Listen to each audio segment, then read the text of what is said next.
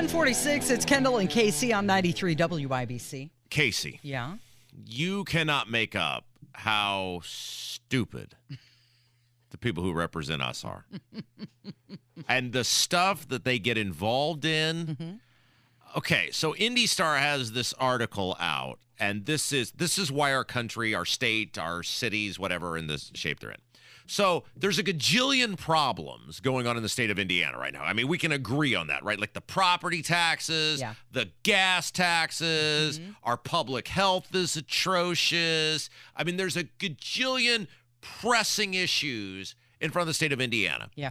And this past legislative session, the just mega intellectual mega giants who make up super majorities in the House and Senate said, nah, we're not going to help you out with your property taxes. Screw you if you can't afford to live in your home. We're going to raise the gas tax again another $90 million because we haven't confiscated enough of your money. We're going to weigh in on whether Indianapolis should be allowed to have you not be able to turn right on red Yeah. and they passed a bill, Casey. I mean, this is right up there. A million things in the state which you're elected to solve, right? The state of Indiana. Mm-hmm. And these lawmakers got their panties in a wad over downtown Indianapolis, you not being able to turn right on red. Now, look, I think the no turn on red thing is stupid. That's my personal opinion.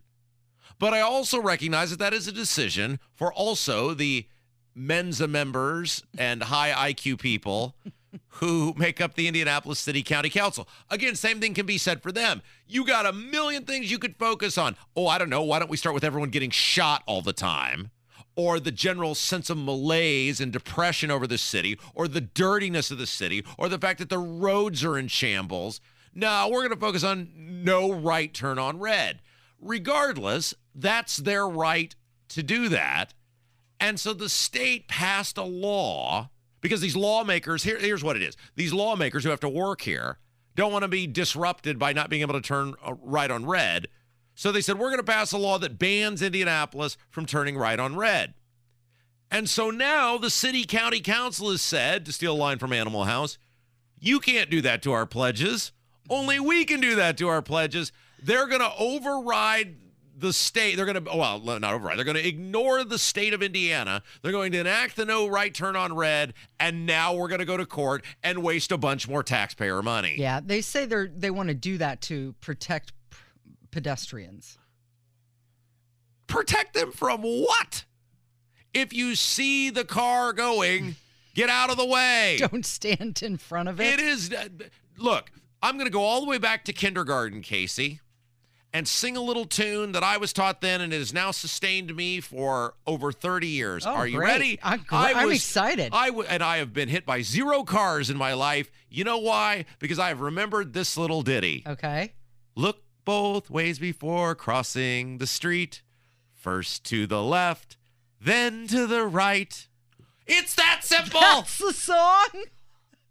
I've never heard that in my life. Yeah, they taught us that in kindergarten. There's more to it, but I don't remember now. But I remembered that. You remember look both ways. and a person as a person of reasonable intelligence, well, duh, look both ways.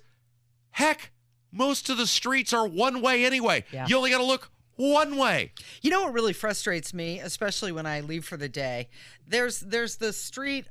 It goes right into the Capitol, right into the State House. Uh, Washington. It's one way, Yes.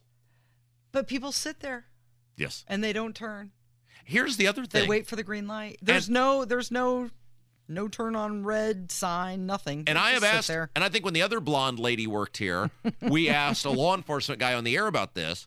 If it's one way and it's red, you can go left. Yes. On red. Yes, that's what I'm it- talking about. Yeah. It's so Oh, okay. frustrating. Yeah, that's That's ridiculous, exactly what? I'm saying.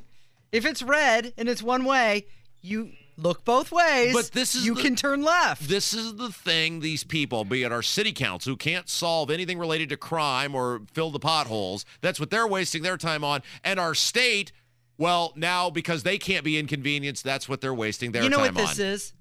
This is the pork tenderloin. it's the tenderloin sandwich. Uh, Hammer joins us now. Um, we're talking about the city county council going to ignore the state law that they passed this year saying no right turn on the you can't have a no right turn on red and they're just going to do it anyway and so now it's going to court. Okay. So you're telling me that the city county council just does whatever they want and they do not have the people in mind or the law in mind? I'm shocked. This But is my shocked face. I'm torn on this though, Hammer, because this is what our state lawmakers are wasting their time on. They're not solving True. property You're right. taxes or gas taxes. Most of these people who are voting on this law don't even live in Indianapolis. it's easy to make fun of the lunatics that run the city county council. And I say run, and that's the key word because it's very Democrat heavy. From Vop Osili to Mascari to all the other good time party boys, they're all lunatics.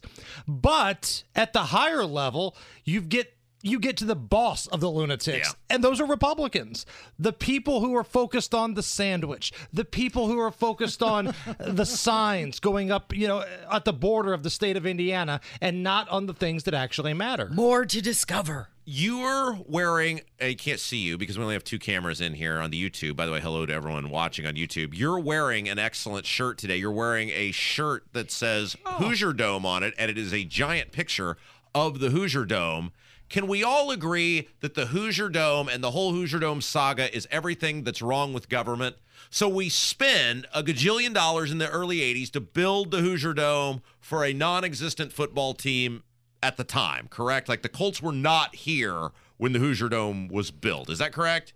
Correct. But you have to understand at that time in America, if you were trying to acquire a sports franchise, you had to have a stadium. Okay, but I'm trying. Just work with me here. All right, I'm Okay. I'm I'm, uh, I'm rolling on this. Forget it, he's rolling. So, so, we, so we build a stadium for a non-existent football team to attract a football team. We get the football team. The stadium is perfectly fine. Almost every NFL team says the hardest place to play in the NFL was Indianapolis because of the noise in the Hoosier Dome. Hmm. We don't even have the Hoosier Dome paid off yet. And we say, screw that. We're going to spend a billion dollars of taxpayer money without this other monstrosity not even being paid off and having the best home field advantage in the NFL to build a new football stadium. So, first of all, when you say the stadium was fine, the stadium was fine until around 1992. And then you started to see it become dated. And it's not just with football, it's baseball, and you see it with basketball too. When you don't have room for these luxury suites, then that's how these owners are like, hey, this is not working for us. And if you don't fix this, maybe we'll take our talents to somewhere else. So Jim Irsay, let's let's get it out there, took the city hostage and said, if you don't give me, even though I'm worth well over a billion dollars, if you don't give me the billionaire who became a billionaire because I got it from my dad, I didn't work for it. If you don't give me a billion dollar stadium, I'm gonna screw everybody in this city and I'm gonna high I'm gonna hightail it out of here. Do you think the city has made money off of having that stadium? No. Because you don't think that having the uh, big conventions that go there and the monster truck rallies and all that kind of stuff that go into that building haven't brought money. You don't think that the Final Four, which is played in that building on a regular five year rotation, has brought money in? That's ridiculous. Which, hey, uh, if you've served in local government, raise your hand here. Oh, wait, I'm the only one raising my hand here. So I know you're going to tell me everything about how local government finances work. Right. And I'm going to tell you as a Marion County resident, raise your hand if you don't live in Marion County here. Oh, that's also you, right? Raise your hand if you don't live Marion County and you're having to pay for a billionaire to have a free stadium. Oh, wait, that's me. You don't see all the stuff that we use the stadium for because you're too busy hanging out in Brownsburg with all your butt sniffers who are going to put in a roundabout. So maybe you pump the brakes a little bit here. This city, which, let's be honest, it's probably seen better days in terms of the leadership here, but you wouldn't have half the things you would have without that stadium. So what? So it's fair for me, a guy who doesn't live in Marion County, to pay increased taxes so that a billionaire can have a free stadium when he already had a perfectly good stadium, and I'm paying for the new stadium so that his other rich friends can have a nicer place to watch the game. Yeah. Did I, get that cute. right? I think it's cute. You think politics are fair, and you're the guy that served in government, and you don't know that things aren't fair. Sit down. I was the only Go one who- sit in Mike Ch- Pence's chair and spin around in a corner a little bit. You missed me on off the rails yesterday. I was very sad uh, that you were not there because I had some great takes on a whole bunch of things, and I'm just glad you're back. I watched the movie Rounders last night, and there's a great line in that movie uh, where Teddy KGB finally gets beat by Matt Damon. Paid that man his money.